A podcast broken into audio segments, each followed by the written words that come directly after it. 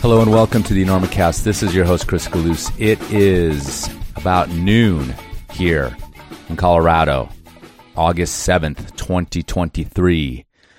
And this is episode 268 of the Enormocast, a conversation with climber, therapist, and a whole bunch of other stuff, Lincoln Stoller. So Lincoln got in touch with me. He is um, one of the, the therapists that are on the list if you go to the American Alpine Club and decide to use their grief fund. And he wanted to get in touch to sort of talk about that, talk about the grief fund over there at the AAC, something they've set up to provide therapy to people who, you know, primarily lose friends or partners or anyone in the mountains. But you know what? As usual with the Enormocast, and I think as usual with Lincoln, we didn't talk about it that much. We get to it here and there. But this is an old school feeling Enormocast. It's like pure uncut Enormocast. It's old days Enormocast. It's like two guys just uh, chilling by the fire, looking at the stars, passing the metaphorical bottle around because we were not in the same place together, nor were we drinking. But anyhow, it feels like we were doing something. So I want to tell you a little bit about Lincoln. Lincoln is a climber who's been climbing since the early 70s. He has traversed a great deal of history in climbing. He climbed with the likes of Fred Beckey, Dougal Haston, George Lowe, John Stannard on the East Coast, and a host of other people. Got really into solo climbing, solo trekking, solo traveling, also paragliding, soar plane pilot, scuba diving, He's a polymath. He earned a PhD in quantum physics under some of the giants of the field. His uh, sort of life pursuits have also veered into computer automation, finance, accounting, music, psychedelics, neurology, brain training. And now, among other things, I guess, I don't even know if I got the full list here. Uh, he's a licensed psychotherapist. He has some deep experience in neurofeedback, hypnotherapy, sleep therapy. Yeah, a lot of stuff going on, and the uh, the conversation today sort of reflects that. And Lincoln also reflects that era of climbing. There were so many climbers that came out of the 70s, late 60s, even back into the 50s that were scientists, were engineers, were math whizzes, and they went on to uh, express that in their lives. You know, George Lowe is an engineer. Some of the great Himalayan climbers were physicists and scientists and things like that. But also, you know, they were prone to these kind of explorations of the mind as well. Climbing for them was this expression of exploration, not just of geography, but also of themselves, which is reflected, I think, in a lot of the writing from that era. I think, by contrast, the modern climber is so much more goal oriented than uh, than these guys were. I don't know why that is, but it feels like we've more so melted it down into this pursuit of fitness you know, pursuit of grades and sometimes pursuit of accolades online and things like that. Not that these guys were immune to that, but it just is a feeling that I have about this era.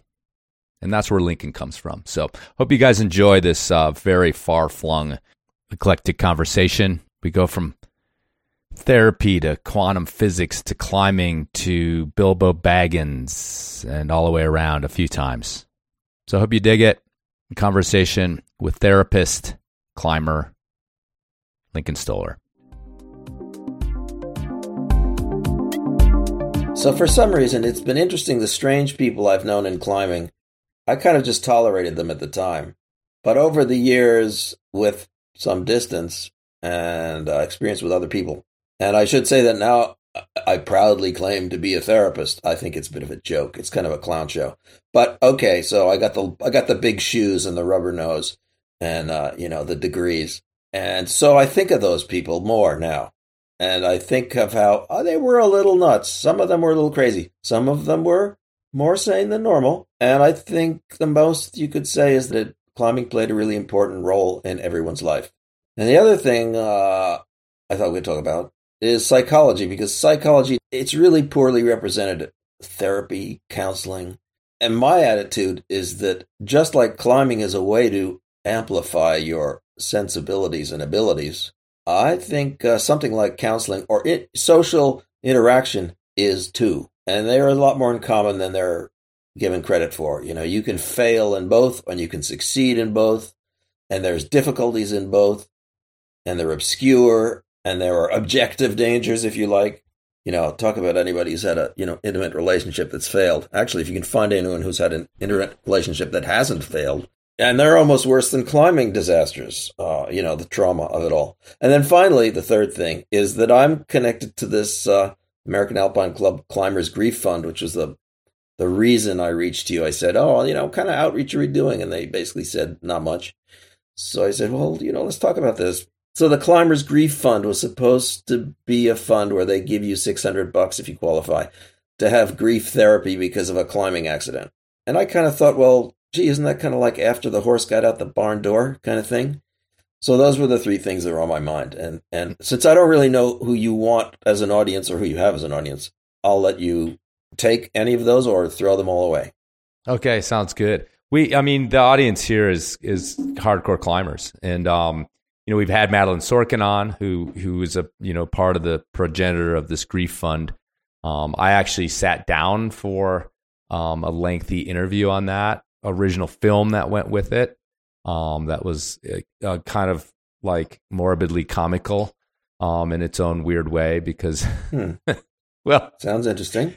They, they, well, they were, um, you know, they were doing it at the trade show, and I, and I think I've told this story on the other podcast, but maybe maybe not on this one. But you know, they were like, "Hey, do you want to come in and uh, sit down for these interviews that we're doing on film for the Grief Fund? You know, like talk a little bit about you know Hayden Kennedy, which was the the thing that was on my mind at, at the time, and it still remains probably the most poignant source of grief is in climbing for me. So they said, "Yeah, come in and and you know you'll sit down for a few minutes and, and it'll be fine, and and we'll maybe use it and you know it'll help us promote this thing or whatever." So I was like, "Okay, I'm friends with Madeline, let's do this." And so you're at the trade show, which is like a you know, it's in this convention center. Sure. It's fluorescent in, lights. in those things, right?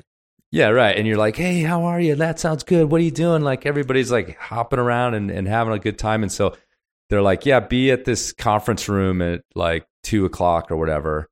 Um, that's your slot. So I, I go. this is why it's comical. It's like I'm like walking down, you know, this beige hallway with like the worst furniture ever and stuff. I'm yes, like, where's this room? And I'm like, okay, here it is. And there's this guy there and like, oh, are you Chris? I'm like, yeah, yeah, I'm ready. And he's like, okay, come on in. And they open the door and it's like pitch black. Everybody's got hushed voices. And it's like, and they got a, you know, the, the back screen and they've got the, the camera set up and they're like, okay, here, you know, this is, we're going to do it here and you're going to sit here and look, you know, look over here and we're going to ask you some questions. And then, and basically like, I went oh, right, from the right. most. All right, I remember. yeah. I remember the climbing video. It, it's like, how did they do this? You know, it's all very stark and black and white with sharp shadows. Okay, so that was yeah. you, right? Yeah. So it was, but it was inside that freaking center in Denver, like the yeah. least, you know, Personal, comforting place yeah. in the world. and uh, so a hospital so emergency I, room would have been worse. But go ahead. Yeah, exactly. You're exactly right. But it was a, a similar vibe. Yeah, right. Um, but yeah. So anyway, that that was like I've told I, I've told that story with with Madeline, and I like I walked in thinking like, okay, I'm, I'm, you know, I'm good to talk about this. Like, yeah, it, has been a while, and you know, in my head, I was like, yeah, I've, I've dealt with this stuff, and mm-hmm. you know, and I, I, it's like I just bawled for, you know, 20 minutes on tape for them.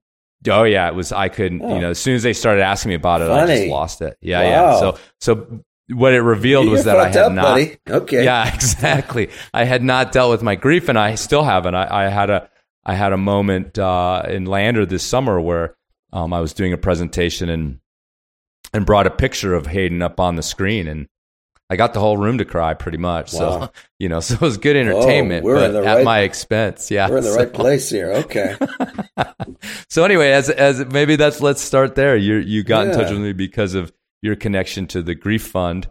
Um, you're you're volunteering counseling for that, is what I understood from your email. That's right. Um, as as someone who is a climber, um, deeply in in climbing actually at one point, and uh, so have a perspective on that. So, but you also talked about and maybe previewed it just now about how you're trying to change the um, a little bit of the direction or or the purpose of the grief fund. Um, yeah. But we can go a lot deeper into uh, yeah. me if you want. I mean, I might have to pay. I might have to pay you afterwards, but uh, yeah, right. you know, for a session. But I'll, I'll, give you the family rate. But yeah, cool, perfect. But, but yeah, let's. Uh, yeah, I I think there are two paths here. I, and the reason I say that is because I've never had that much grief with regard to all the people who've died in climbing. I don't even have that much grief with regard to my parents who died, uh, not actually in my presence, but within an hour of my being present. And so I, I have a relationship to death that might be unusual. I don't really know because nobody really talks about it. And it has to do with one's own relationship to life, you know, your own mortality and what you're willing to risk and how you dealt with your own close calls. And I put myself out there as a therapist for grief. But I haven't, I actually have not had a client come to me for grief per se. But I can say, you know, as a therapist, I have had some really fucked up people come to me. Um, actually, they're not fucked up people. They're on the mend but their lives were just, oh, you know, I'd rather have a climbing accident than their life because, you know, it's almost as bad as you can imagine. Depends on what you can imagine. But anyhow, so uh, I'd be interested to know where your head's at. Well, there's one thing, there's one little bit of, of information that's, I think, pertinent, and I almost forget it sometimes is that Hayden HK uh, he didn't pass in a climbing accident. He actually took his own life. Oh. And so, but it was related to an accident that, you know, killed his girlfriend at the time that was skiing related. Mm-hmm. But he then, out of his own guilt and grief over the accident, just hours later took his own life. And I've had, I've had not as close to people, but, um, you know, I've been close enough to to people who've passed away in, in the mountains, and it it didn't affect me the same way. And mm-hmm. um, he's he was much younger than me, so there was sort of a mentor kid kind oh, of quality between our yeah our uh, yeah. I think there's you know those are factors that made it different, and I forget it because he did so much.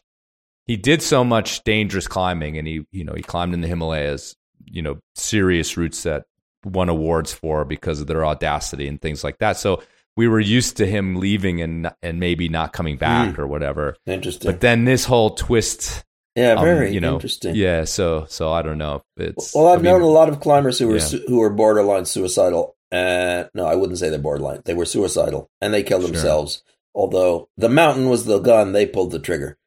So I can appreciate where you might have been taken, but I wasn't that close to these people. Mm-hmm, mm-hmm. I mean, I was close enough to know them, but they didn't open up to me. Right. So I I watched them from a distance, and then some of them just you know bad luck accidents.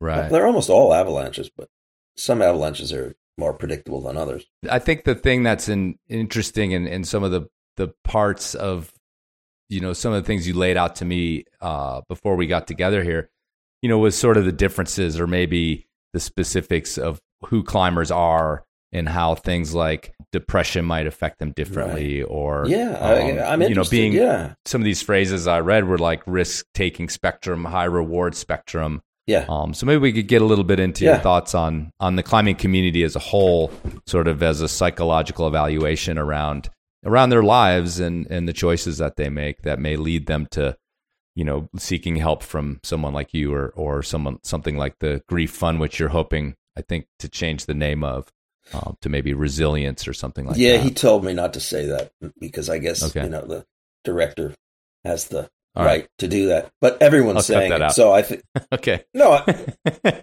no, I, you know, it's in the air. Right, uh, it's just not mine to do. So, and you know, the Climbers Grief Fund was created to address grief, so it has a momentum in that direction. And this effort to broaden it is a secondary effort, which may not have as much momentum behind it. Um, so let me let me put out some ideas that are just preliminary for the things you suggested. One is that when you start climbing, the time of the climbing community or the structure of the climbing community at the time you start climbing has changed over the decades. So the environment I started in was very much uh, a kind of do-it-yourself environment. There weren't climbing gyms. Uh, there were very few climbing guide services.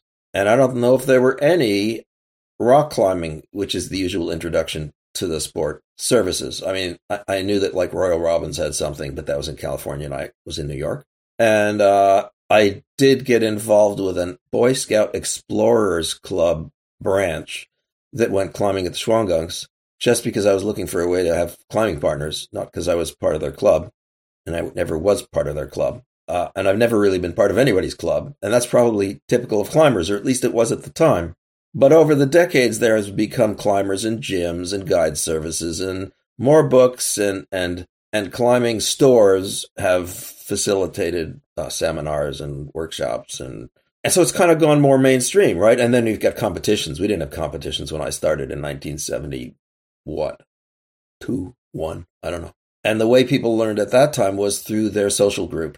So I went to the Gunks and there were all these little social groups and you felt like an outsider. It was like being on a playground with little groups and you didn't know kind of the hand signals to be in on the in with these different people. And uh, the way the Gunks work is interesting because everybody wanders around at the base passing each other, but no one really talks to each other, sort of like the American neighborhood. And, uh, you know, there's the climbing shop, and then there's the local restaurant, but there wasn't really any structure beyond that. Uh, one of my favorite elements was the local park ranger. There's always, always a park ranger, right? And so he made it a structure because we'd always hiding from him because we were, weren't allowed to camp. But of course, we always did because we didn't have a car. So we'd always like break camp before dawn and hide the tent because he's going to be around looking for us. And that went on for like 10 years until we finally became friends and it was a big joke. And uh, like other people I've climbed with have always been averse to the park rangers and it's always been a mixed thing. But that may have changed too. And so it depends. Like if you're climbing in Yosemite, there's a whole different scene than if you're climbing in New Hampshire. And then what if you come from Milwaukee? I don't know what happens. There are people who come from Milwaukee. They're in the climbers, the volunteers in the Climbers Grief Fund, all from everywhere, or from BC. So I moved to BC now because I thought I really liked the area, but I'm finding I'm not getting out enough because I'm busy being my various things, incarnations. You know, it still takes a whole weekend to go climbing. You can't like do it, you know, in the afternoon before sunset unless you go to a climbing gym, and I'm not into gyms. So uh, when you talk about this mentality of climbers, I'm not sure I know. I think it would have to be a one-on-one question. What sort of psychological thing could climbers use? Because uh, my friend Peter went to those, uh, what was it, Teton Climbing Film Festival, was it? Or was it another one? And said that he saw that Climbers Grief Fund intro video, and he and everybody else thought, so what? And I felt, well, yeah, that's what I would expect. Unless you have grief, you say, so what? I don't have grief. And we both thought, that the video sort of missed addressing the audience. So I think that's a question. Yeah, we could talk about grief, and yeah, if you have grief, you understand what it is to look for help. If you don't have grief, I would say maybe you could use some help anyhow, because a lot of people I know that have grief, they had grief before. It was wasn't the same grief. They, you know, they were struggling before. They would think they were heroic, maybe, but I thought they were kind of nuts. They did some crazy things, and so did I some crazy things, although it's considered heroic. I was always uncomfortable with if being a hero in climbing is, you know, drawing a straight flush in cards, what are my chances? So you get all these stories of people doing heroic things and you're thinking, shit, they only missed getting chopped by a small piece of luck. So I, I, this is what makes me feel there should be some talk about why we're doing this. Maybe we're not getting the best out of the experience. And then, you know, the typical thing is that, oh, it was such a high, let's go back and do it next weekend. And if you keep doing that, oh, you know, okay, let's do harder. Let's do harder. Let's do sketchier. I mean, sooner or later, you're just your survival chances and your your grief possibilities start to work against you. And that shouldn't have happened. I wanted to see like more climbers become leaders because we have this. This is what I identify with climbing: commitment and consequences. We as climbers learn commitment and consequences better than most people. We learn to live with them and to have them commitment. Um, one of my big mistakes in relationships was I expected that the women I got involved with would be as committed as the climbers I climbed with. And I think that's also a mistake in business that your partners will be as committed because they're not. The psychological issues of being enabled, strengthened, supported. Yeah, right. What, what did what did you mean by that? I don't know exactly what I meant at the time. I wrote it, but now, if you say it, I think of family and childhood. Those are the things that got me involved in climbing. I didn't feel enabled. I didn't feel strong and I didn't feel supported. I didn't feel that in my family. I didn't feel it in my school. I didn't feel it in my, you know, small social circle. And climbing provided that. Uh, it was a little sketchy at first. I had to find find connections that I related to, and ways to go climbing. I was only 13 at the start, but that's okay. That's about the time when you start to say, "Hey, you know, I'm a human being that doesn't is not going to live under my parents' wings for the rest of my life." And uh, what do I make of this situation? My answer, I think most answers of 13 year old kids would be this is uh, either it's fucked up or I'm just going to keep my head down and continue playing online games with my friends until hell freezes over.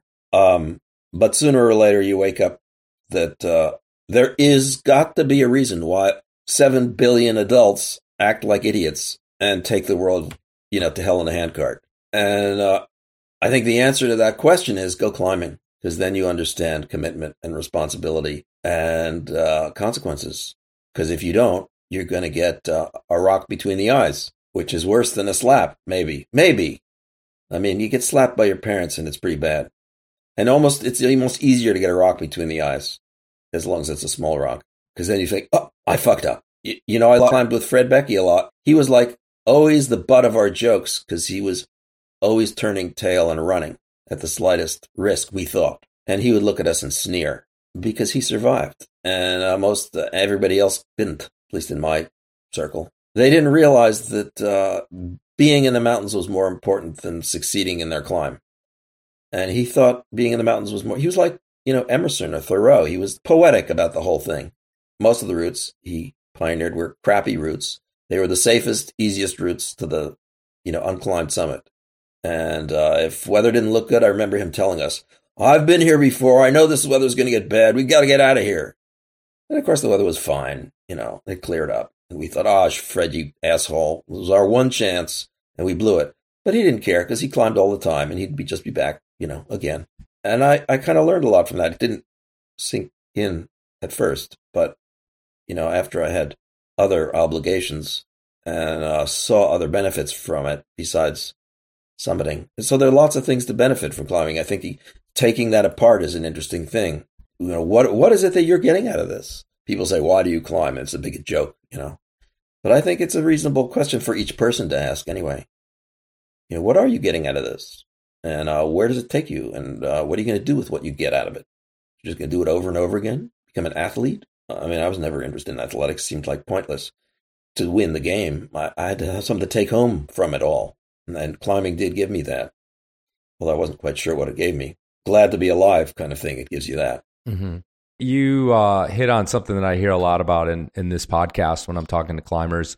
And again, you, you know, the generations are different, but this idea of, you know, alienation, I think comes up in this podcast a lot uh, in terms of, of just normal life, um, especially as a young person, like you said, you were th- 13. Um, that comes up in here, not not fitting in, um, which is kind of an easier way to say that. Um, not sort of buying what you've what you're being told by the authorities is another, another theme that comes up in this. Um, as far as climbers that found it in one way or the other, they weren't they just basically weren't down with what they were being fed in school or by their parents or yeah. um in, in, in any such way. And um, I mean psychologically speaking, it seems to be a bit of a profile again, again, maybe from a little bit earlier generation generally, but uh, it's it's sort of fascinating that that came up in in your own story. So, why did you start climbing, and what do you get out of it? Yeah, I mean the same thing. I, I was, I felt, uh, I felt sort of like not in the right place. I grew up in the suburbs of Chicago, and and um, I enjoyed myself. I guess. I mean, I had friends. I wasn't some, you know, sort of sulking kid in my my uh, room wondering what was me. But but uh, I found this connection a little bit later on in high school to the outdoors, and I think one of the things that happened to me was that uh, you were just talking about getting out from underneath your parents' wings. We would go on these backpacking trips, and it happened to be with a with a gym teacher that was at our school. He would run these things on the weekends, and it was all done through the school um, as like a outdoor program. But one of the interesting things he would do, and we were, gosh, we probably weren't even thirteen. If you're in seventh grade, that was the first time I went. 12 is he would yeah. he would actually drop us off in the middle of the night um at at the trailhead. And part of his thing was that you were going to find your own way to where we were camping. And this is like suburban kids. And I you know I sort of have a hunting and fishing family but didn't participate in it a ton. So I wasn't like completely out of my element. But you know, to be on this trip to begin with, first time probably without my, our parents as supervisors. And this this guy, his name was Walter Sitz.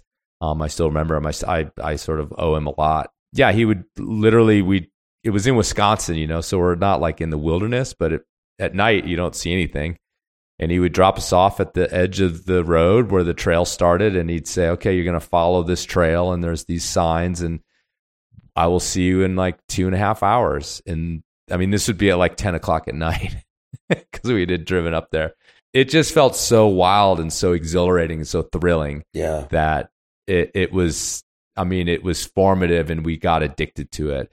And little. I, I, I went on to find out, you know, because I I became friends with them as an adult um, that, yeah, he was there. He would he would follow us along. He could, you know, we'd just stand in the woods and we'd walk right past him, kind of a thing, because we were allowed little kids with flashlights and stuff. And but we felt as though like the whole world was. I mean, I just remember this feeling of like we could do anything. This is it. Like you know, in the daytime, you'd see that we were hundreds of yards from farmers' fields. You know, this particular park kind of wound its way through but we felt like we i mean it could have been you know whatever mount everest i don't care no so, i know what you mean oh, I know. yeah and i and, and and that just like i mean that steered me towards moving to colorado and then you know i kind of sucked the adventure out of that you know as i grew up i kind of you know i realized well that wasn't you know we weren't really necessarily adventuring it just felt like it and so now now that i'm an adult i still want that mm-hmm. feeling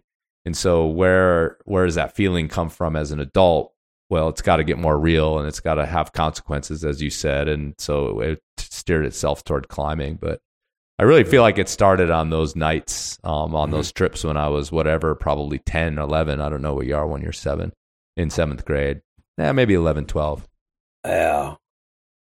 So what do you think other people would say? How how are most people starting climbing and why are they doing it these days? Can you answer that fairly?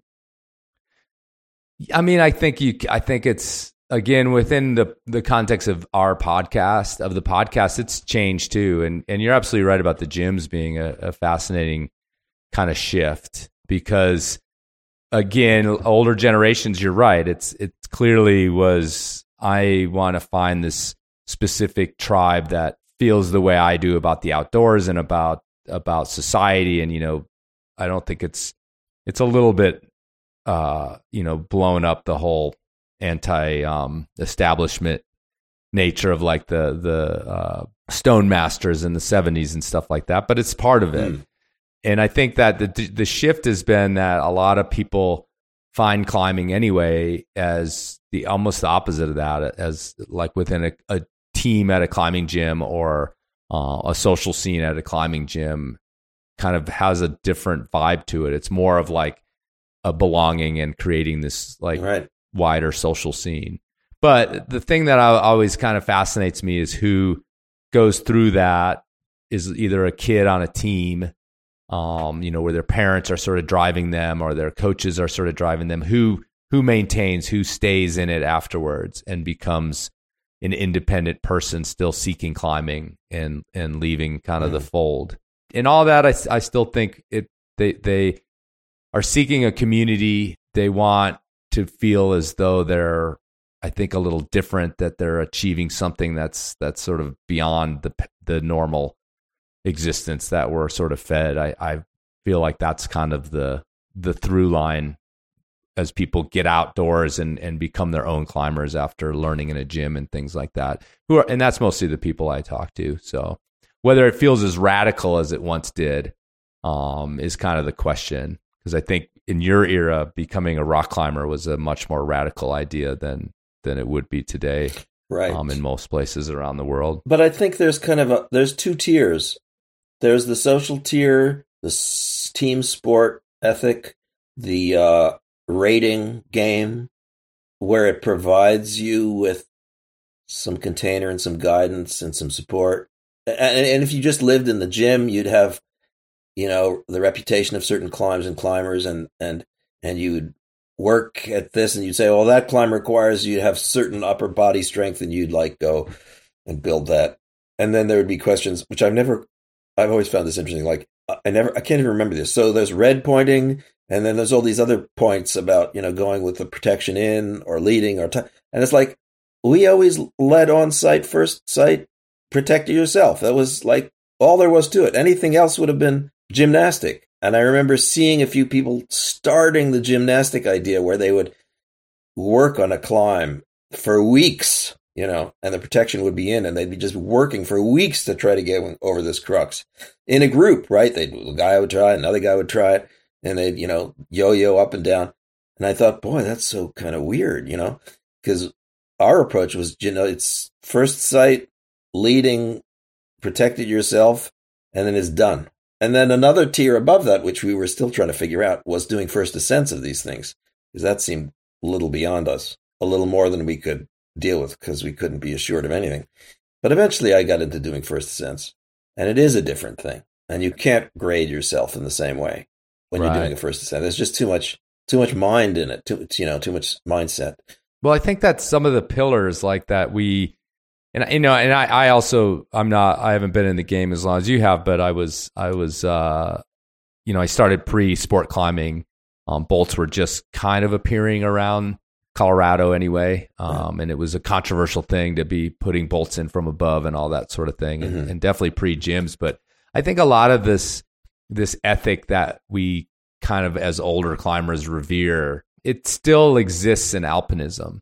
And right you know, mo- mo- not necessarily 8,000 meter peaks, but but the sort of purest forms of alpinism, which sounds a little bit elitist, but it, it's interesting. I've been thinking about this lately. Actually, is that it still is that that's all in there because it's still a smaller subset of the climbing community. You are definitely on your own, and when you talked about consequences and making decisions and all those sorts of things, it's all those things still remain very poignant and very real while most of the like thrill of sport climbing let's say is is all just you know fear. It's not actual danger necessarily. So and then you know and it's a small group of people and it still i think has a lot of these sort of misfits and and people seeking something beyond what society has given them and and uh you know thinking of uh, you probably don't pay super close attention but you know colin haley has been this guy who's you know, he soloed Torre in winter this winter, and he just also he just soloed um, another incredible route on on uh, El Chaltén, and uh, you know he he represents that thing that we all used to kind of revere. I think. Yeah, I think now that's really fucked up. I can't exactly say why, and I maybe it's like shitting on Jesus, but I really think that's I think it's fucked up. I, I remember I I well, was, which part of it? Taking those that we've risks, lost that? taking oh, those taking risks, those risks. Oh, okay, it's like overdosing with heroin and feeling like you're a hero because you survived. I remember I was I uh, climbed with Charlie Fowler once or twice or something, and I said to him, "Boy, you know this rock climbing in crampons really spooks me out. I'm glad you know I've got a rope on." And he said, "Oh man, you know I'd rather just solo it. I just you know get rid of this rope." And so his attitude toward rock climbing in crampons, which I think is like a, a nightmare. You know, front pointing up rock. Oh God, you know, talk about you can't feel shit. But he thought it was liberating, and he went on and free soloed a whole ton of intense alpine climbs, and then he eventually, you know, got buried in an avalanche. I remember my friend Peter said, "But he lived the way he wanted to," and I thought, is that how he wanted to live under an avalanche? He could have like fallen off any of these you know, extremely difficult alpine climbs, which he free soloed, but he didn't. I, I, did a little free soloing, and I look back at it and I, I'm, I'm horrified now. I have like PTSD, but I didn't have the trauma at the time because I you can't otherwise you're you're you're toast. Uh, and I did learn that. You know, I learned how to control my mind. I guess I'm glad I learned.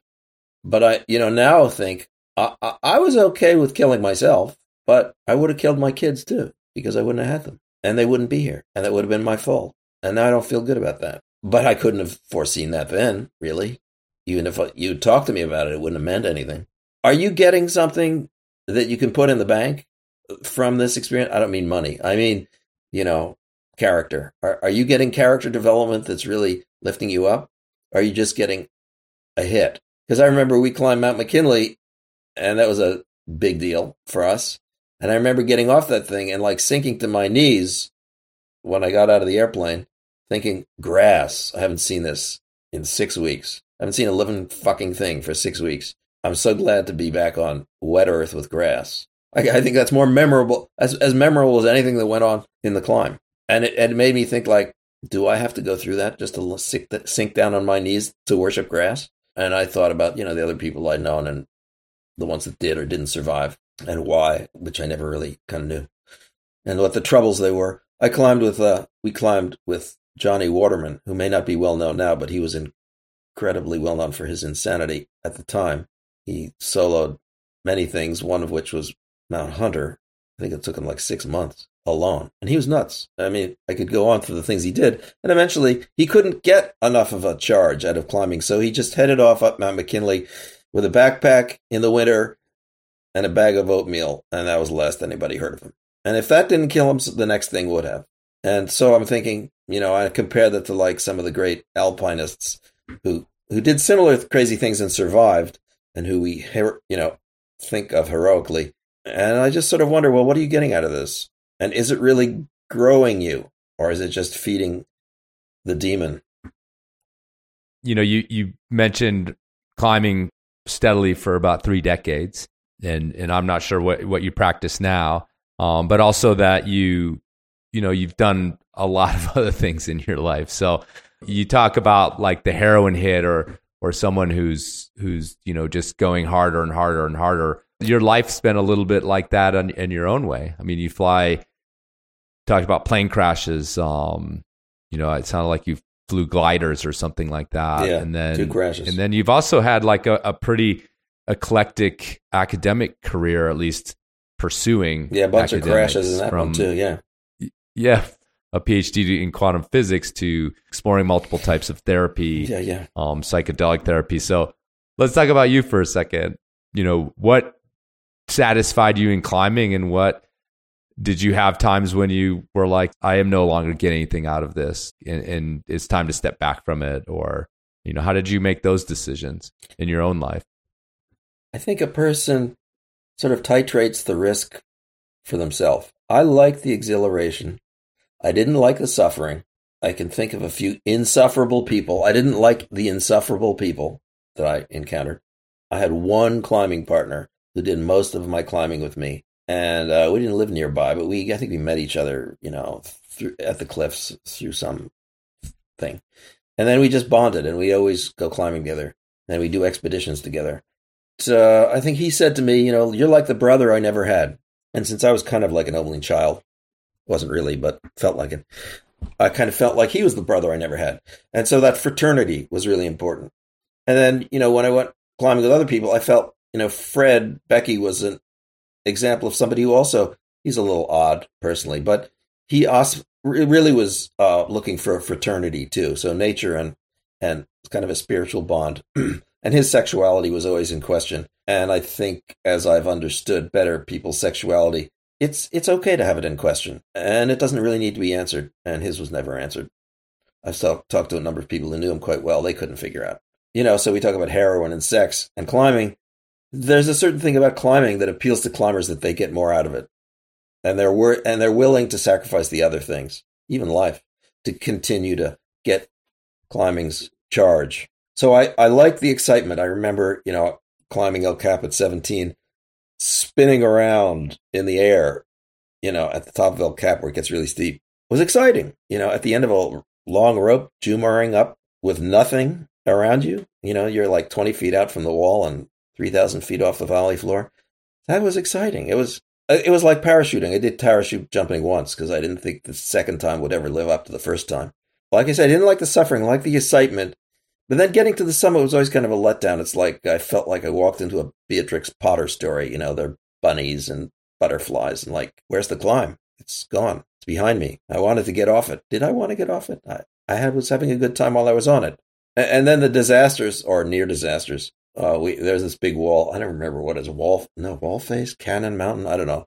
I don't remember where. Somewhere in upstate New York. Big wall got benighted on the wall ended up walking down in the dark. It was one of those awfully dark nights that's uh, overcast and new moon. Couldn't see shit. Didn't have overnight gear. And then a few times we just walked off the edge of these little cliffs and we realized we can't see anything. We got to stop. and we just lay down and slept in our shorts. And I've had to sleep in worse places, but until the sun came up and we could see where we were. And I remember that like that was an adventure and it was like formative to me and important, even though it was technically a mistake. I don't even remember the climb. I just remember the the attempted descent and the navigating it. So what I got out of it was a a feeling of uh, strength, you know, a feeling a, a touching like touching touching the void, you know, that Joe Simpson book. Although that story is like even worse if you ever read it. Um, but I still feel we touch the void a little bit. And it almost may be looking to touch the void is why we climb. I, and I was always a little ambivalent about the circular nature of it, you know, having to go back and do more. It makes perfect sense if you're doing gym climbing and you're working up the grades. Okay, I'm getting better. I'm doing better. You could be better at business. You could be better at cards. You could be better at sports, climbing. But when it comes with taking higher and higher risks, it's a slightly different game. And uh, I was always ambivalent about that. I guess in my mind, I felt I should have something to live for.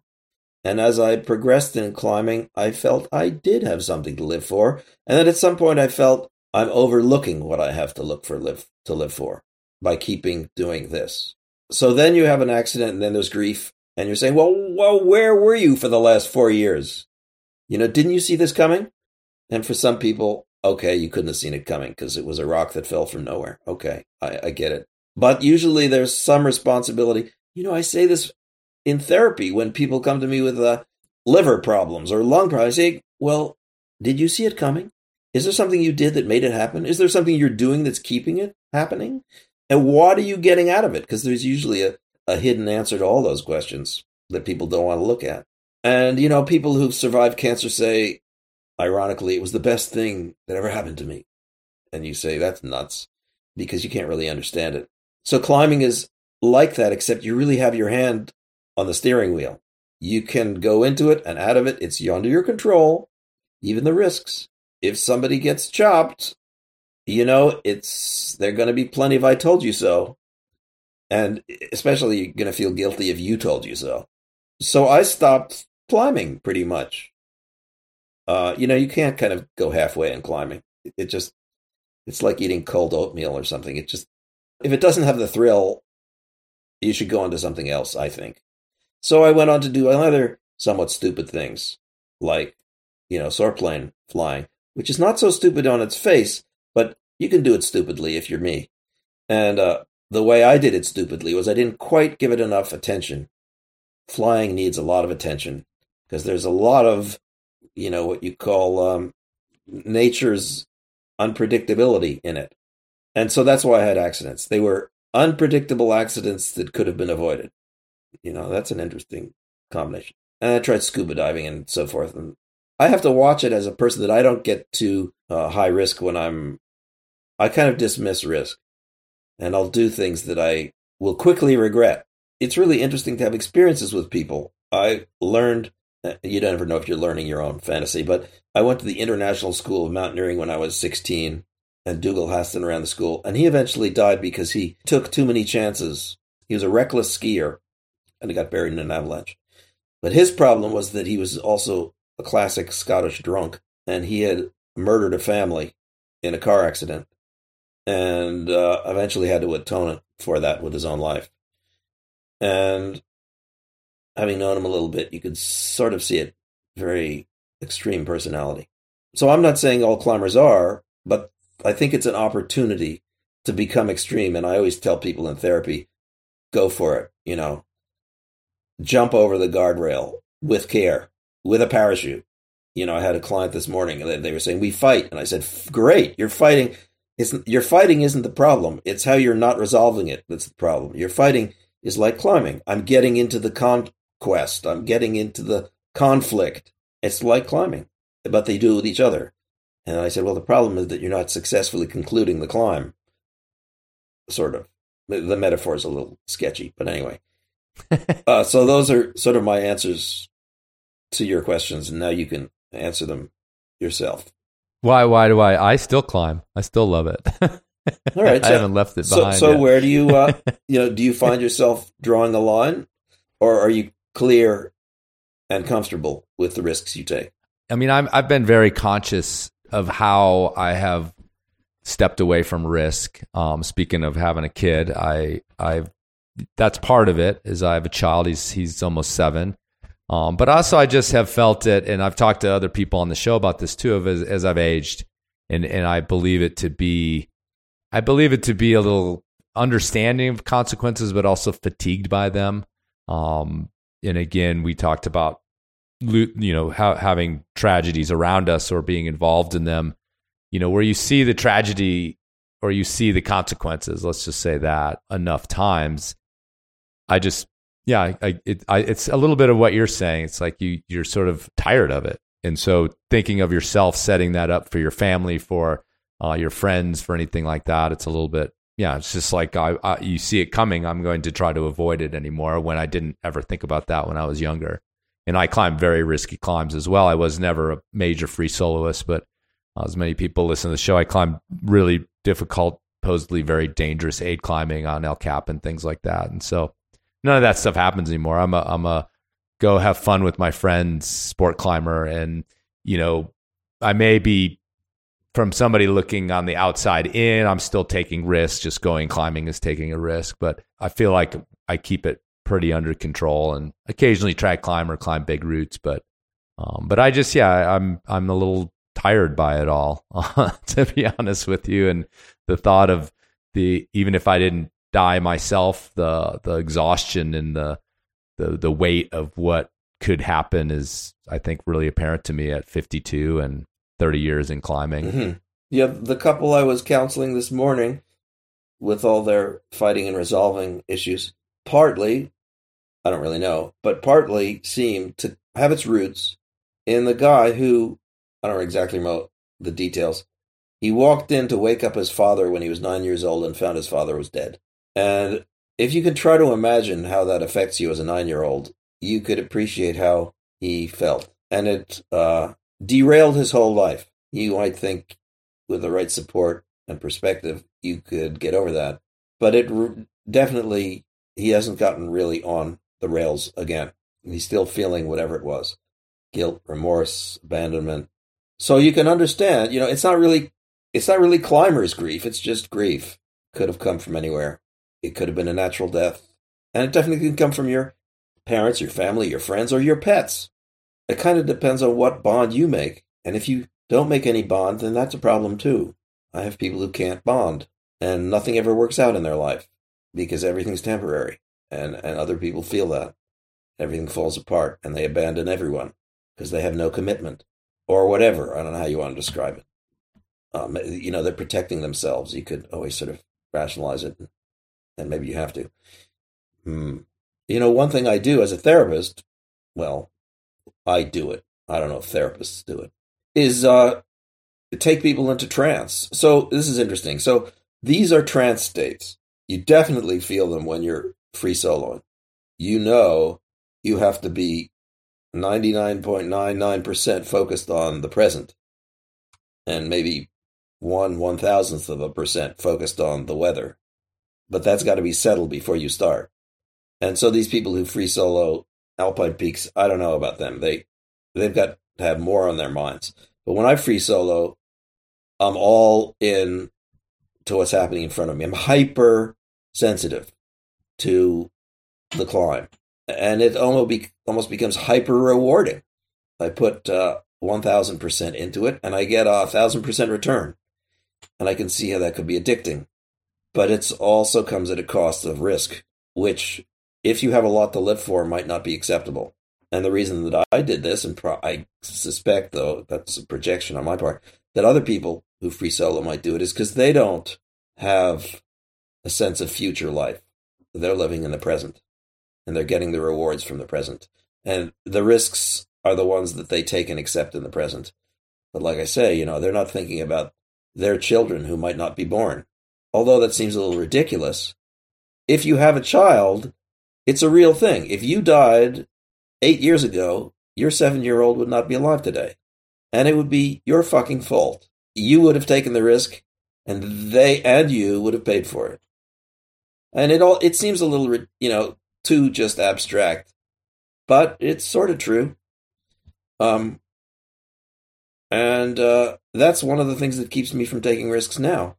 And, and, you know, my memory of, of Fred and the people who, you know, Charlie and many of the others who let the risks get the better of them. Fred didn't, but Charlie did. And my friend Peter, who also contained the risks and is alive, and his partners. His book was called The Breaking Point, where they did Mount Hunter. I think that was the yeah, that was the name of his book. We had actually gone to try that route, and it was my fault that we didn't. I said, No, I'm going home. I don't like the situation. And they all held it against me. And for like the whole four day trip back down the highway, nobody would talk to each other, or especially they wouldn't talk to me. But okay, so I, I just felt I had to make a stand for what I felt was too much at the time. I mean, because, uh, you know, when you're in a group, everybody's got to have your confidence. You got to be confident in the group. And I wasn't. If it's a two person team or three person team, or if you're alone, it's a different set of energies. I don't know. I'm trying to get back to who we're talking to. If we're talking to people who are climbers, I would say you're creating a lot of fuel and there's a lot of energy and there's a lot of opportunity. And if you're overlooking it by just repeating the pattern over and over, you're not really getting the most out of it. Sooner or later, you're going to get old and you're not going to be able to climb 512. Or if you, stu- you know, even, you know, a couple of weekends of no practice and uh, you won't be up to speed. And what are the other things? So maybe you're not sacrificing the life of your future children, but maybe you're sacrificing the life of uh, a future sport. Like I got into scuba diving, I got into flying airplanes, paragliders. There's always skiing and snowboarding and Nordic skiing. And one of the things I like to do is uh, go hiking by myself. The point I'm trying to make is the more you think about this stuff and the less you sort of go at it headlong, which is sort of what the sort of the, the, social scene encourages us to do. Just follow, you know, we'll lead you forward into the rewards and the topography. And if you uh, take personal responsibility to make it your own experience, comes a little more psychedelic. And I would use that word. I uh, one other thing I did, which I think climbers should do. I think every climber should be required to spend three days alone in a tent without leaving by themselves. Those are the most intense. It's like Vipassana meditation. You go crazy after 72 hours. Uh, sometimes good, sometimes bad, but it makes you think that you actually didn't need any of this stuff to have these experiences. And that's a, that gives me pause. And I think that should give everybody pause. You don't need any physical experience to have a mental one, given enough time and disengagement. And if you want a quick lesson of that, just take LSD but uh, that doesn't give you as much power as if you do it with sensory deprivation and isolation. You know, go sleep in a cave for three days, and you can't, right? You can only sleep for so much, and then you're just there hallucinating for the next two days. And so I think of that. That seems to me like climbing in a funny kind of way. We'll talk back about the um whatever it is. The, it's still called the Grief Fund, yeah. whatever it's going to become. Right. Um, you volunteer for that, so I I have you engaged with um with clients through that program uh, in terms of have you been approached or are you advising what's your what's your role in terms of that there are 80 volunteers who are licensed therapists in different states for certain but i don't think licensure licensure doesn't mean that much in therapy it's just sort of it means you took a course and read 24 books and uh, to varying degrees have some experience and those 80 people have agreed to provide therapy for the amount that the Climbers Grief Fund awards grants, which is $600. I don't know how much therapy I'm supposed to provide, but I guess enough, right? And to, to, to say the truth, grief therapy is pretty focused, so you probably don't need to go on forever if you're any good at it, anyhow. So uh, you apply to the AAC, and I think it's fairly broad. They they say you don't have to have grief over a death, but I think it's supposed to be related to climbing in some way. So it should have climbing in it and it should have grief in it. And this is actually interesting because almost all therapy goes in some perpendicular direction. The reason you get involved with it is the trigger. But what is underneath the trigger is the whole reservoir, the whole aquifer of your life. Goes in all sorts of directions, sort of like, you know, percolates through through the uh, substratum of your reality into your family and your legacy and your experiences and your subconscious. Goes all sorts of other directions. So I think, you know, that's the best thing about grief or anything that gets you going is that where you get to afterwards. You're not really there to resolve the grief. You're there to become a better person and more capable and more able. What you don't want to do is the same limited thing that you've been doing. So if it's been avoiding death, that's one thing. It's it's been taking unnecessary risks, which could be climbing, could be drugs, could be relationship. You want to get to the next step. The next step, you know, evolution isn't always straightforward. It's not always to the better. You may have more shit to go through. It may be deeper shit, but one hopes, one likes to think that things get better. Maybe they do. You know, one of my problems is that I like to see things get better. But that may be not what people need. I do sleep therapy. Well, sleep therapy almost leads to things that are worse. Because why are you not sleeping? Usually because you got some problem that hasn't been addressed. So the therapy turns into a much more serious thing. It's not just about keeping your feet warm and taking a warm bath and not drinking coffee at 11 at night, which you'd think were important. And they are, but they're not really why you came to therapy. So uh, that answers the question I forgot you asked. Well, it's just I, I, was just curious about what it meant and and and maybe what you've encountered. I mean, obviously, you know, in, in the general sense, has there been an uptake with it? Because I I've sort of never circled around with it. I talked to uh, Madaleine Sorkin when it first was proposed and and went into existence, but um, I've never actually. Now that I'm sitting here, I'm like, I'm I don't know. Has, are people using it or is it happening? Are you talking to people and, and what kind of things are coming up? Well, the two answers are is it happening to the degree that they want it to? And is it happening to the degree that it could? And because they run out of money each year, I assume it's happening to the degree that they want to, because that's what they budgeted and that's what they're using. But I don't think it's happening to the degree that it could. And that's why I'm thinking this should be a kind of climbers resilience fund, because every climber is looking for strength because the whole thing about climbing is challenge. And nobody who climbs wants to climb incrementally easier climbs. I mean, wouldn't that be easy? Great. It's like I started at five six and I aspire to climb five four, and that'd be an interesting thing. And in a sense, you could have do that when you start free soloing. You say, "I've got to really do what I'm absolutely certain of," and that's different. Now you're going down instead of up. Or when you get older. or when you get older.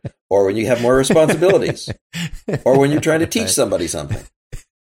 Anyway, so I, I think a lot more could be done. So I'm appealing to people, which is why I reached out to you, which is why I'm talking now, to say that, you know, climbing is like gasoline, and we're sitting around a pan, burning it, warming our hands. Whereas we could put it into an engine and make it fuel and it could take us to the moon. And that process is going to be psychological. And to be more specific, I think climbers could be leaders. Why the fuck are we following people like Joe Biden and Donald Trump? I mean, these people are clowns.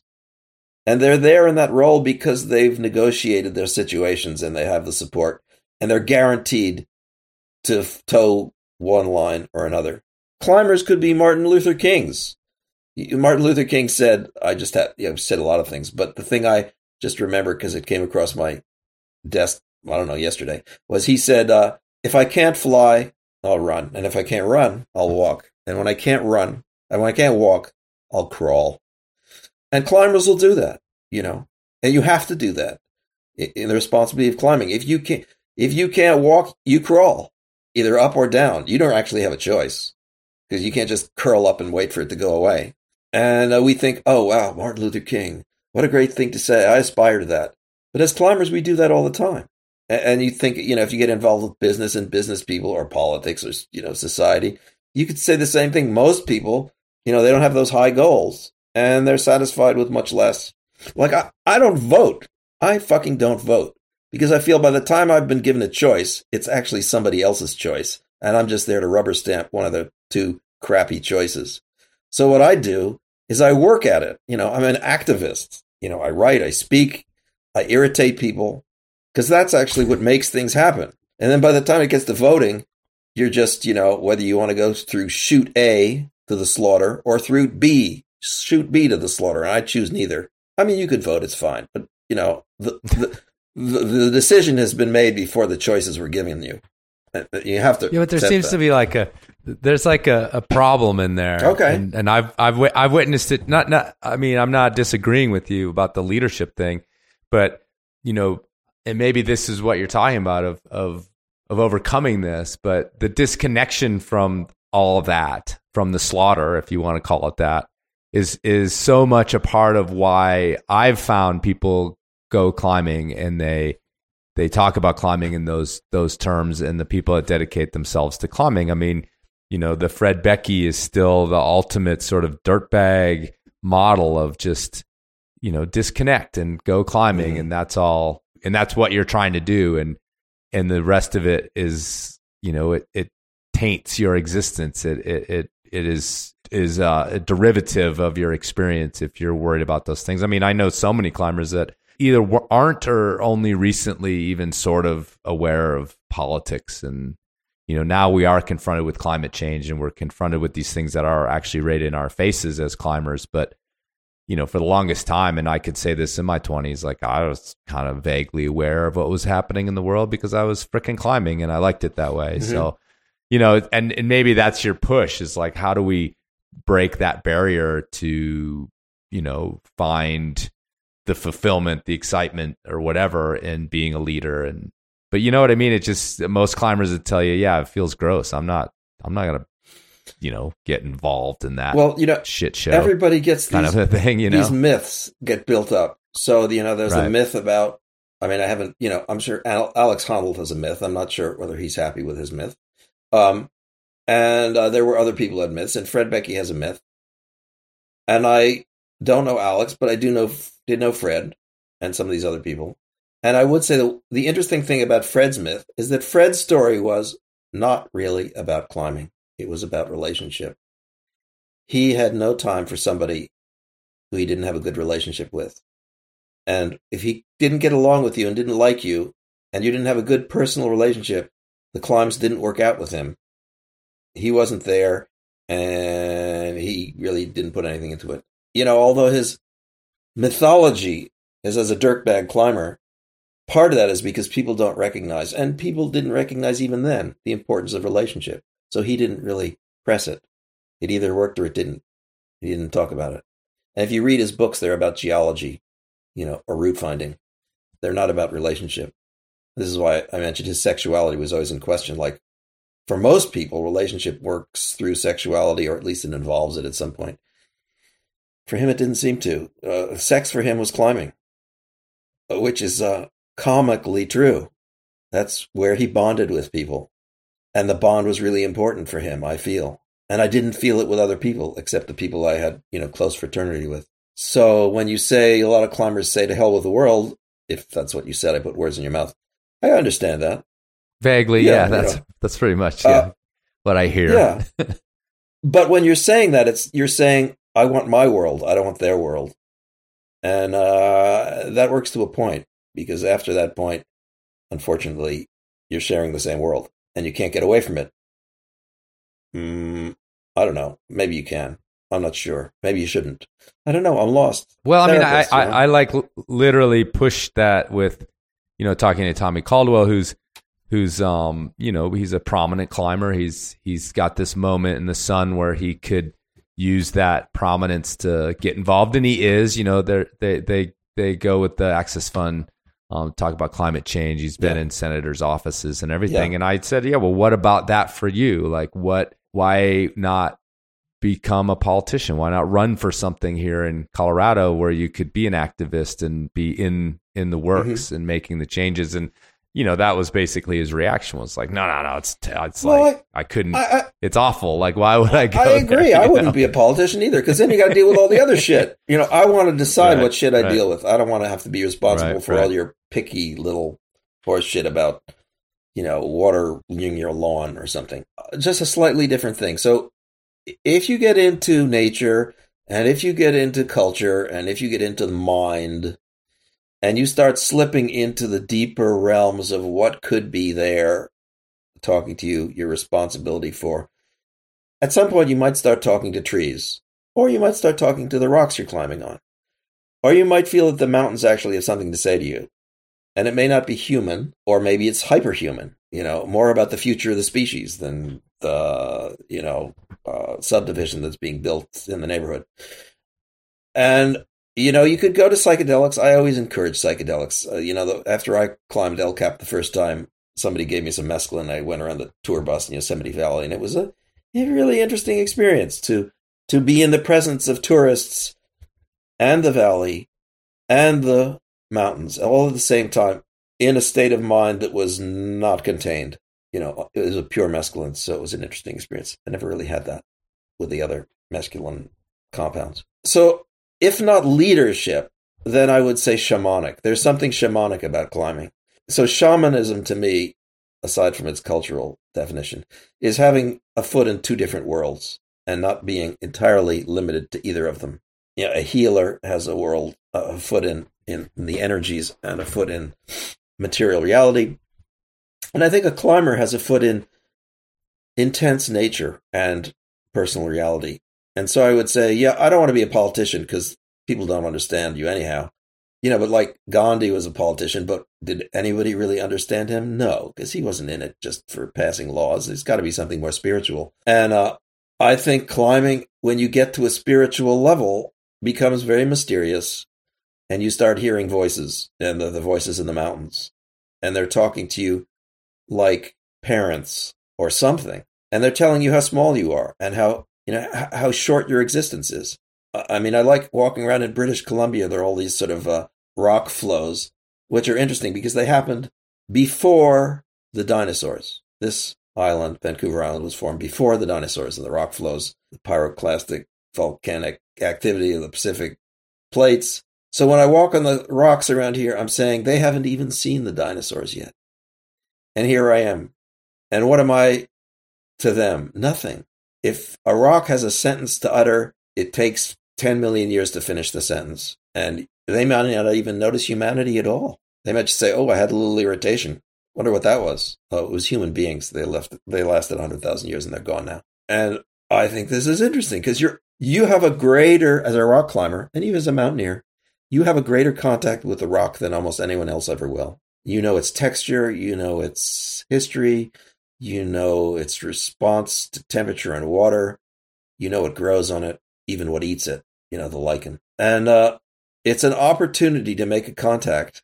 You know, like you say, I had a family, now things change. Well, the mountains are a family. And are you going to be, are you going to grow up in that family? Or are you just going to wander around playing with marbles?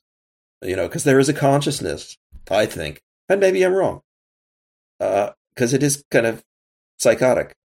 But I think it helps me integrate. And so when you get to grief, it's like grief. Why are you sad? So the guy died in the mountains. That's what we have to. We have to take the choice in order to know. And some of us die, and you don't have to die. Most of the time, you don't have to. You can be like my friend Fred and just turn tail when a cloud goes over the sun because you'll be back next time. You know, like we say, the the ascents of Mount Everest that are make good copy are the disasters. You know, the into thin air ones. And when people who are really good climb Mount Everest, there's nothing to talk about. It's just bo- almost boring for a, a spectator. Nothing happened. Everything went according to plan. Nobody got exhausted. Nobody ran out of oxygen. Nobody ran out of food. Nobody fell in a crevasse. Everything went fine. No story. No one wants to read it. And they don't write those stories. So we don't. So the mountaineering gets this reputation of being reckless and risk laden. But of course, the best mountaineers are the ones who control that. And so, uh, which one are you? Are you the one that needs the risk because you got to write the story of how heroic you are, or the one who's so in shape and so fit and so committed that you just want to listen to the mountains and and you don't have to get hit? I don't know. Maybe that's a big question. You're mentioning psychedelics. Um, it, it you know, and, and I think I read in there that you're you know believer of of these kind of newer well they're not newer they're ancient actually but we're, we're moving into this zone where we're more aware in a modern society of of like the um, therapeutic benefits of again we're aware of it of of psychedelics but what about the the quantum physics and this may go nowhere but you have a phd in quantum physics it's also this i think this i don't know it's this peering into this other world a world again where so. consequences change and are, are very difficult to understand. And also, you know, you're talking about the rocks not noticing humanity. It's like, you know, you get to a, a molecular or beyond molecular yeah. level uh, where it all sort of falls, any sort of meaning, as we put it, seems to a bit fall apart. So, what insights have you gained related to what we've been talking about? Um, if any, from that, or maybe this is a, No, a I dead appreciate end that. inquiry. Yeah. I I think there's there's some way to answer that. You could go at physics or hard any of these hard sciences different ways. There's what's called normal science, where you approach questions that are established, whose answers will have consequences that are already predicted but aren't known. You know, like engineering new substances, making computers faster. I mean, that's science. You know, ultimately, you work on microscopic aspects, and you sort of wonder, well, you know, what is what the fuck does that mean? But you don't wonder about it too much because you're looking for an answer of a certain sort.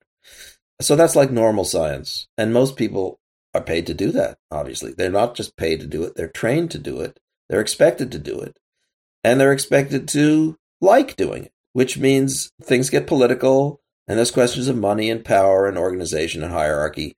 And if you accept all that, you become a scientist and you do the things that scientists are supposed to do, and you're rewarded in the usual way with power and prestige and money and security. And it's boring. I mean, it's interesting, like puzzle solving. And there is a little, you do take certain risks, but most people take limited risks. They don't get involved in something that won't produce anything. They usually say, well, I'm going to try to shoot for this answer, and if I can't get it, at least I'll have some research to publish. Okay, so most of the people you meet in science and are boring because they're following this model of progress, which means you got to be on a path that leads to progress. You don't want to be in one of these dead ends, which uh, the most interesting things lead to. You know, the questions no one's going to answer. So I had a couple, maybe two, mentors in physics who inspired me. And the first one was from the old school before there was a clear path toward progress. So he was a good friend of Albert Einstein's at a time when there was a lot of chaos and uncertainty, and he was a survivor of that generation. So when I came to him as a teenager asking an endless series of questions, he was perfectly fine with that and said, Absolutely, keep doing that. And and we talked for two days. I don't know what we talked about, but it must have been something like that. And we were both in our element. He was in his late 70s and I was in my mid teens. And it was wonderful. And the next guy was uh, a Southern gentleman who has what I've come to think of as the best of Southern gentlemen, which is very opinionated and, you know, a high level of competence.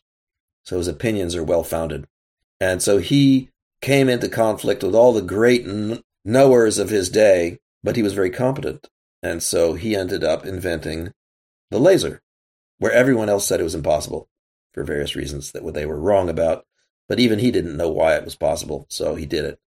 And uh, he also invented a lot of other things, the atomic clock and uh, a bunch of discoveries. And uh, so he had this great story. So first, my mentor named Charlie Townes. So first, he was interested uh, because of the lasers, and which has to do with electromagnetic spectrum and the emission spectrum and the identity of certain substances, which you can resolve better when you can do the frequency resonances and uh, extract the properties of solids. He was interested in seeing whether there was hydrogen floating around in the universe between stars. Stars have hydrogen, helium, and they burn it, produce it. But what happens in between stars? So he look he built telescopes, or actually you build instruments that you put on telescopes that could resolve the presence of hydrogen in empty space. And he found it there. He found clouds. Actually, they were clouds of ammonia, I think. I'm not sure what he was looking for. Ammonia or hydrogen? Whichever. Doesn't matter. But then he had a student named uh, Arno Penzias who said, okay, for my PhD, I'm going to look for clouds of gas in between galaxies. You know, galaxies are big things. They have billions of stars and they're far apart, and nobody knows what's between them. So he said, well, gee, maybe there's gas floating around out there. So they looked, and he didn't see anything. And so my teacher, Charlie, said, well, he got a PhD out of it anyway. You know, somehow he, you know, talked about the, the machines you have to build as an astronomer. You have to build all these machines and calibrate them and do experiments, collect a lot of data. And then Arno Penzias went to uh, Bell Labs after he graduated from, I guess it was UC Berkeley or maybe it was Caltech. I don't know where Charlie was at the time. And he found another friend, Wilson, I think it was. And they decided to continue to look. They had a better telescope. They're going to continue to look between the galaxies for something helium, hydrogen, ammonia. I don't know what they're looking for. Or maybe they looked for anything. And again, they found nothing. But there was a problem. Their machine kept having this hum. And that, you know, hum, well, that usually means there's some short circuit somewhere or something's not working. So they analyzed this thing and couldn't find where the hum was coming from. And they showed it to various people, and somebody had the bright idea that it wasn't from the telescope. It was the Big Bang. It was the echo of the thermal noise from the beginning of the universe. And so Charlie said, Well, you know, that was like the most important experiment that anyone ever did. And it was all an accident. They weren't looking for that. They didn't know how to see it. They didn't, ex- they didn't know it even existed. So you talk about physics and like, I think there's part of that. How does that relate to climbing? Or maybe it's my story is like, there's stuff there that you don't even know about. You can't even imagine. And you won't see it unless you look for something. And how do you look for something you can't imagine? Well, you make it up. So how do you make it up? Well, you just go into fantasy and you just you just dredge up all the shit you can and you just you just go hog wild. You know, that's the one thing psychedelics can do is they open up the dams of nonsense and then you have to swim through it. Uh, it's like an avalanche, except it's not likely to kill you. I mean, really, psychedelics don't kill you. They can fuck you up, but usually that's because you weren't too prepared. It's coming out of your own mind, so it's generally not too toxic, unless you happen to be a person who's harboring a lot of toxic thoughts, which is possible.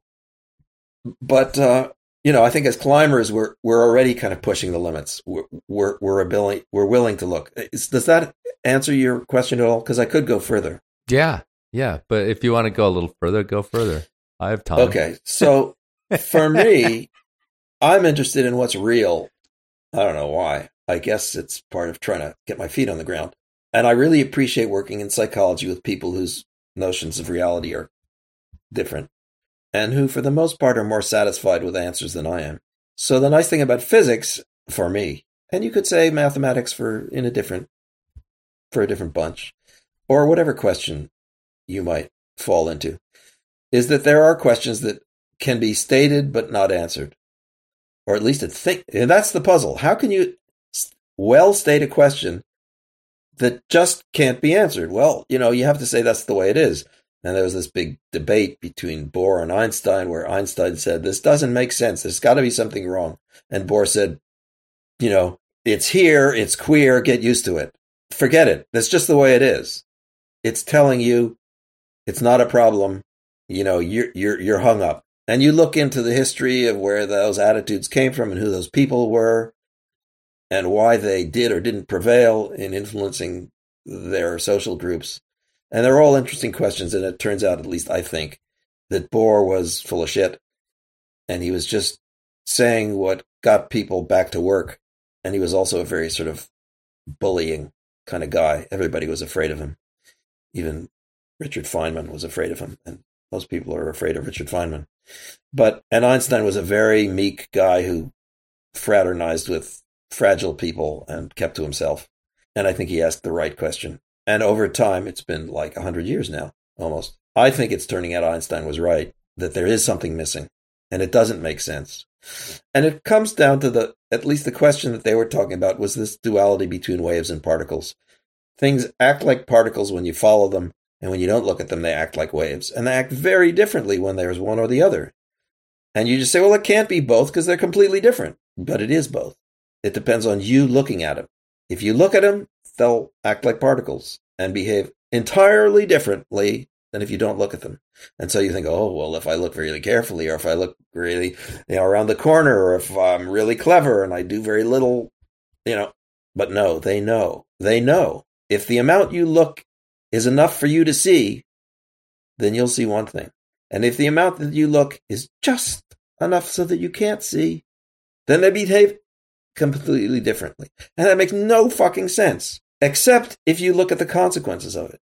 The consequence of it is that the world can evolve.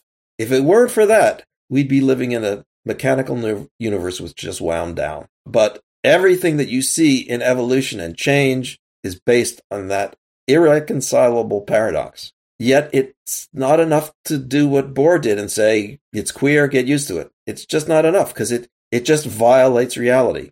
And so now, are we fucked up? because I that's the most likely thing. It's like we can't get it. Our brain. I mean, what are our brains? Our brains are too small. You know, our brains are built to deal with what we see. It's not built to deal with the world on angstrom level. It's to deal with the world on centimeter level. And that's where it's important. And why would you want a computer that could be a, a brain that could be a computer for microscopic world when, you know, within, except within the last 50 years is completely irrelevant. Uh, so then you wonder, well, gee, you know, if we evolve for another 100,000 years, maybe we'll be able to understand because it will be relevant. But then is it really relevant or is it just a sort of a textbook paradox?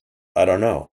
So it's interesting. You know, doing physics for me is to be confronted with those unanswerable questions. And you'll be really happy if you can get any progress at all and this was typical of like doing my PhD and probably other people doing their PhDs. You go to sleep with this problem in your mind and you think about it and you think about it and you think about it until your mind gets so soft and your sleep gets so present that you think you've solved it. And then you think, oh, what a great idea. And then you fall asleep. You wake up and you can't remember anything. Or you do remember it and it didn't, it made no sense. That's interesting to me. And one of the reasons I like climbing was I got an answer I could remember or I had an, a memory that I could hold on to. And that felt like progress. And that's one of the, you know, the two reasons people don't do fundamental science. One is no one's going to pay you for it because you're not going to get any answers. And the other is that it's disturbing to work on something that goes nowhere. And how do you do that? It's like it's like working on a blank wall, trying to climb a blank wall. I mean, who would do that? I remember coming up. I mean, I could never climb 512, but uh, if you can climb 512, then imagine climbing 518, which doesn't exist. But if you were to walk up to a wall that was rated 518, it would look blank and you would get nowhere. And how would you progress on that? Would you just keep sliding? You know, you couldn't get an inch off the ground. And how long would you keep working at that until you said, I don't know, what would you say? Uh, you, you might say, this is a spiritual quest. You know, just just working at this wall, endlessly scratching at this wall is my quest. Would you be getting any better? I don't think so. Well, maybe. I don't know. I mean, people did learn to fly, climb harder things. And, you know, now if you climb five, well, for me, 12, you would say, oh, that must be a handhold. Holy shit. I, I, I can't, I can't get anywhere that handhold. You know, it's a fingernail hole. That it's a conception that you can build after a while. But I do like working on things that are difficult. And I should say this too. When I was in college, I had some great teachers, at least I thought they were great, because they made everything sensible. I remember my my quantum mechanics teacher. There was a small group of us. We followed him around like lemmings, taking every course he offered. And uh, he was very careful. He would orchestrate, choreograph his blackboard techniques so that you know, by the time he'd filled up the blackboard, the answer was sitting right next to where the question was asked. You know, that kind of wonderful blackboard magic. And we just eat it up. We'd write it down and we'd transcribe our notes and compare our notes. And in fact, he's now written the best quintessential textbooks. Our notes were eventually published. His name's Dave Griffiths, and he works at, or worked, I think he's emeritus, worked at Reed College in uh, wherever Reed is, in Oregon or Washington. I don't know. And now I appreciate how worthless those lectures were. They made sense out of something that didn't make any sense. And they directed you to focus on what made sense. And they left you with an equation that worked, but you still didn't get any sense. And they overlooked the fundamental problems because it was like, it's queer, get used to it. And it was the worst thing for my inspiration because it said, there's no problem here, look elsewhere. It all works out. You just have to accept it. And he had the perfect explanation. He had all the dots, all the I's dots and the T's crossed. He led you in the perfect, perfect chute down to your own intellectual destruction. And oh, back, you know, oh, I should cut my nose to the grindstone and do the work that I'm paid for and uh, invent a better transistor. And I thought that was, you know, I think that's too bad because there is something to be gained by sitting in front of that 512 and so that's what physics is to me. And I've gotten back to reading it again. And it helps now to recognize where the answers are not, because you'll find people heralding. It's like the life of Brian, the the movie Life of Brian, where I remember there's a scene where there's this whole row of prophets all preaching in the marketplace. And, you know, each group would throw tomatoes at the other prophet. That's what science is like. There's a bunch of people telling you how it works, and you can line up reading one guy's textbook or the other guy's textbook, and they're all false prophets. Every science is wrong ultimately. You know, that, that's the nature of science. If it stopped having somewhere to go, it would die. It'd just become engineering. Not to say anything bad about engineering, but you know what I mean. It would become finished, and it, it's not that nature. So you know what's climbing? Is it ever finished? Oh, for me, it was finished. I don't want to go on. I want to go elsewhere. No, nothing against climbing. It's just that I want other rewards and other questions and other answers. So I don't know. I've made it sound like physics and science uh, and climbing is similar. And you know, there are a lot of climbers who are scientists. So maybe it is. What about you?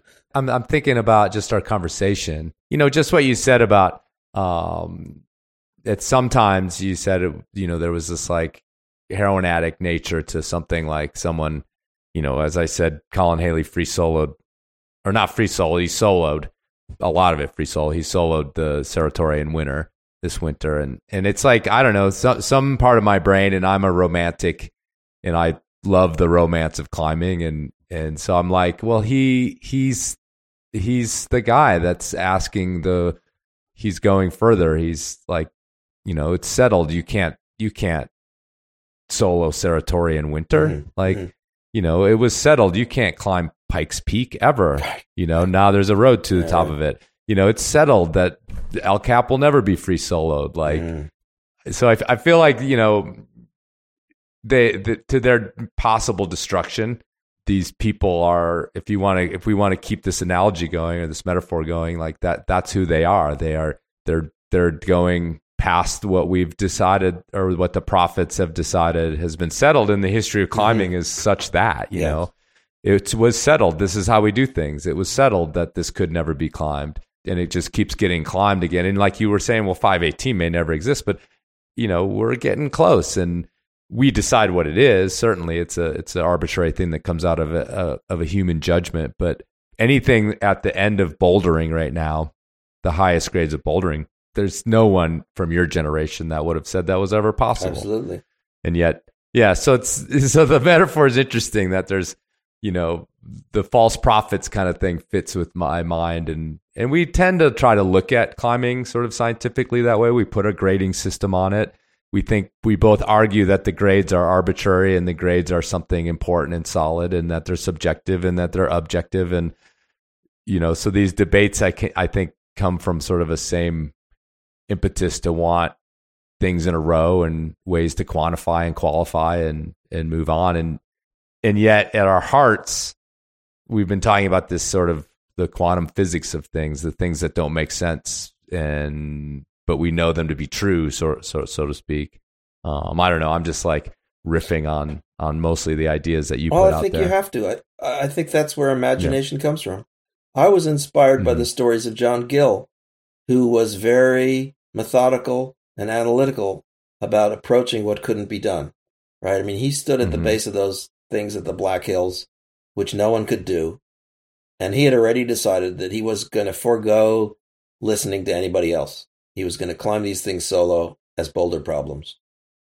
And he was going to solve them himself. And he, you know, built machines to build his strength. Now we know how to work up to finger pull ups. You know, you use surgical tubing to slowly put more weight on your hands and so forth. And, and, and there's a whole technique, a gym technique. And, and, but I mean, he, he sort of pioneered that.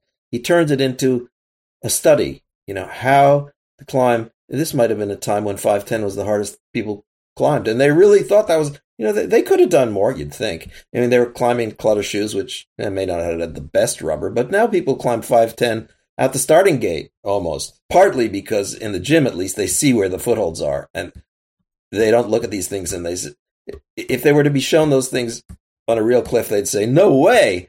But in the gym, you can't say no way because that's obviously the way. Uh, so John Gill looked at these things and I don't know what he thought. He thought maybe, maybe if I was stronger or, or my feet would get, your feet got to get strong too. You know, story of climbing shoes is they're not comfortable. Uh, and then there's issues of flexibility and balance and dynamism and stuff, which you can work at. So at whatever your level is, you know, when we we stopped at basically five eleven, but of course, like I said, we always you know led on site, and there's something about that that's attractive that we didn't really talk about. That's different from the risk. It's the it's the moving forward into the unknown in a way that only makes difference for you. How could anyone else care whether you could get up this move or not? How could you even write about it and make it sound dramatic? I don't think you could. It's just totally personal experience, totally and so that's to me what's happening. You are settling into or admitting that you're going to have a totally personal, significant experience that can never be shared, never be understood, and that's going to be important. That's unusual, you know. It's you know, you try to turn it into a spectator sport like with climbing competitions, but I don't think they hit the spot for me. I always wonder like how could a climber actually climb just to win. I don't know. It's different. Maybe there are many different mindsets. Maybe that's enough to motivate somebody to to go up a grade and and work endlessly at fingertip push pull ups just to win. I I've just trained myself to think of it as two different things. I mean, the the our indoor climbing competition climbing, they have the word climbing in them, but I just think of them as as two different things. It's it's interesting too because we fall back on these archetypes, these these stories.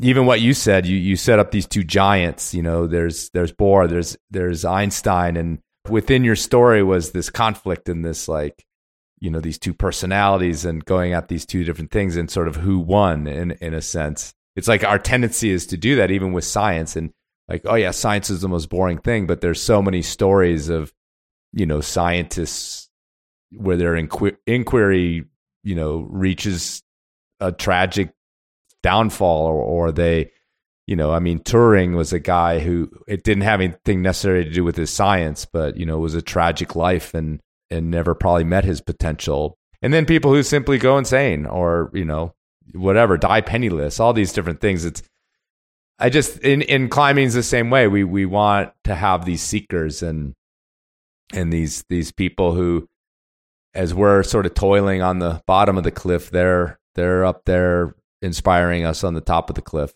so to speak. Or you know, it's been a history of that probing into these places where I couldn't go. I couldn't go up Cerro Torre, period, let alone in winter, winter, let alone by myself. But when I go climbing and challenge myself, I feel like I have a kinship with that person and a and and at least a pinpoint view into their grand world, so to speak, um, where I can just I can just peek in there, but I haven't experienced it all together. But but I would, you know, I would like tear it apart and, and run through the hole if I could. So uh, Alex Honnold is a hero because he climbed El Cap free solo.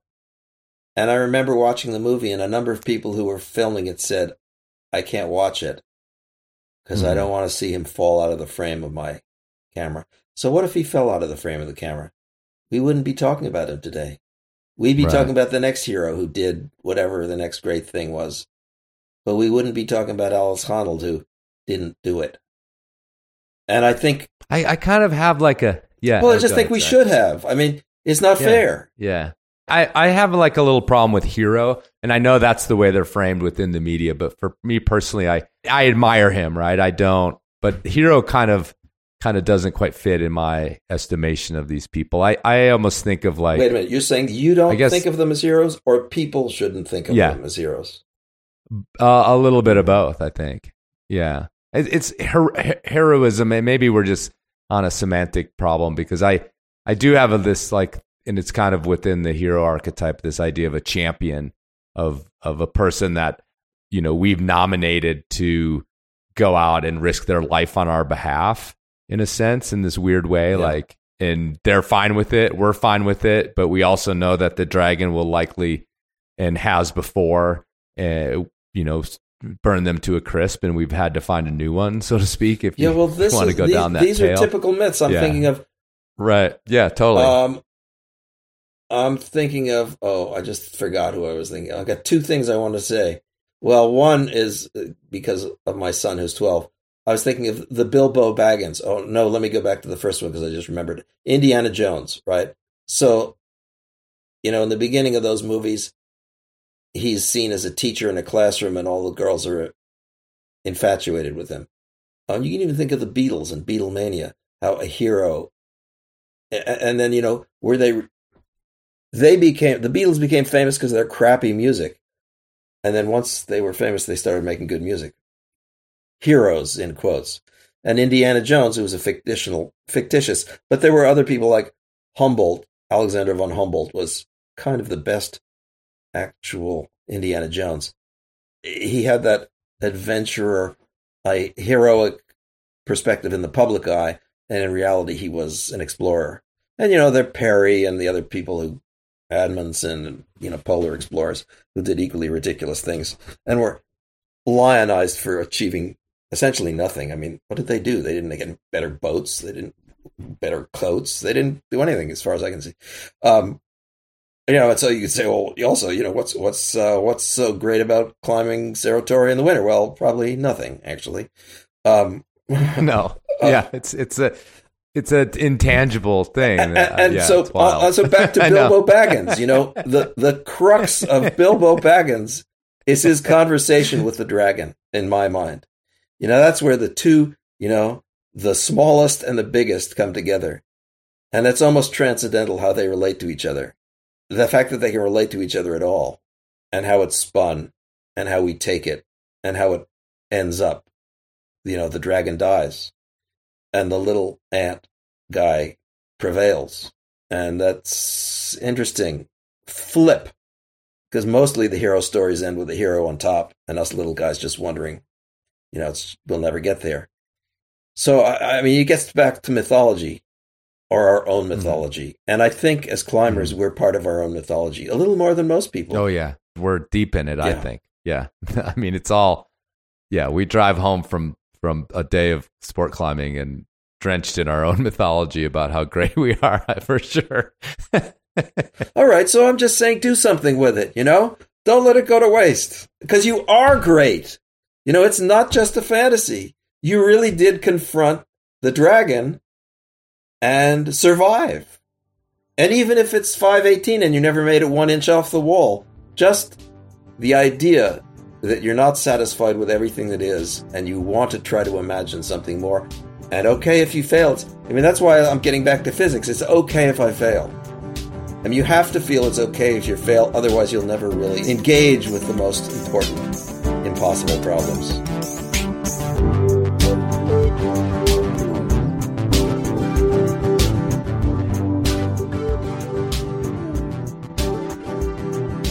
All right, folks, thanks for listening, and thanks to Lincoln for connecting. Man, I don't know. The, the section on, on quantum physics, I had to edit that a few times because I was like, I don't even know if I know what's going on in here. Should I take that out? Is that meaningful? I don't know. Anyhow, maybe go back and listen again. All right, what I failed to mention in the intro is that Lincoln is also the author of six books these books are all available at his website, mindstrengthbalance.com, as well as links to his therapy. Uh, there's podcasts over there, there's videos uh, full of stuff, a lot of it geared at trying to help. So if you felt like that was your style of therapist and you're looking for something like that, get in touch. Lincoln suggested his book, Becoming Lucid Self Awareness in Sleeping and Waking Life is maybe the best place to start if you want to read one of his books. Yeah, so check it all out at mindstrengthbalance.com. We could all use a little mind strength balance, couldn't we? All right, I hope you're balancing your life better than I am. I feel like I haven't climbed enough lately. I hope you are. And of course, check your knots. That's my hypnotherapy. I'm in your mind, I hope. Every time you pick up a rope, I don't care if you're climbing, you're stringing up your hammock, or hanging an elk you just shot check your knots. I want to be that voice that's always there. Check your knots. Check your Do knots. it. Do check, them again. check them again. I'm influencing you to check your knots. Check your knots. I'm a knot fluencer. Fluencer. Fluencer. Fluencer. Fluencer.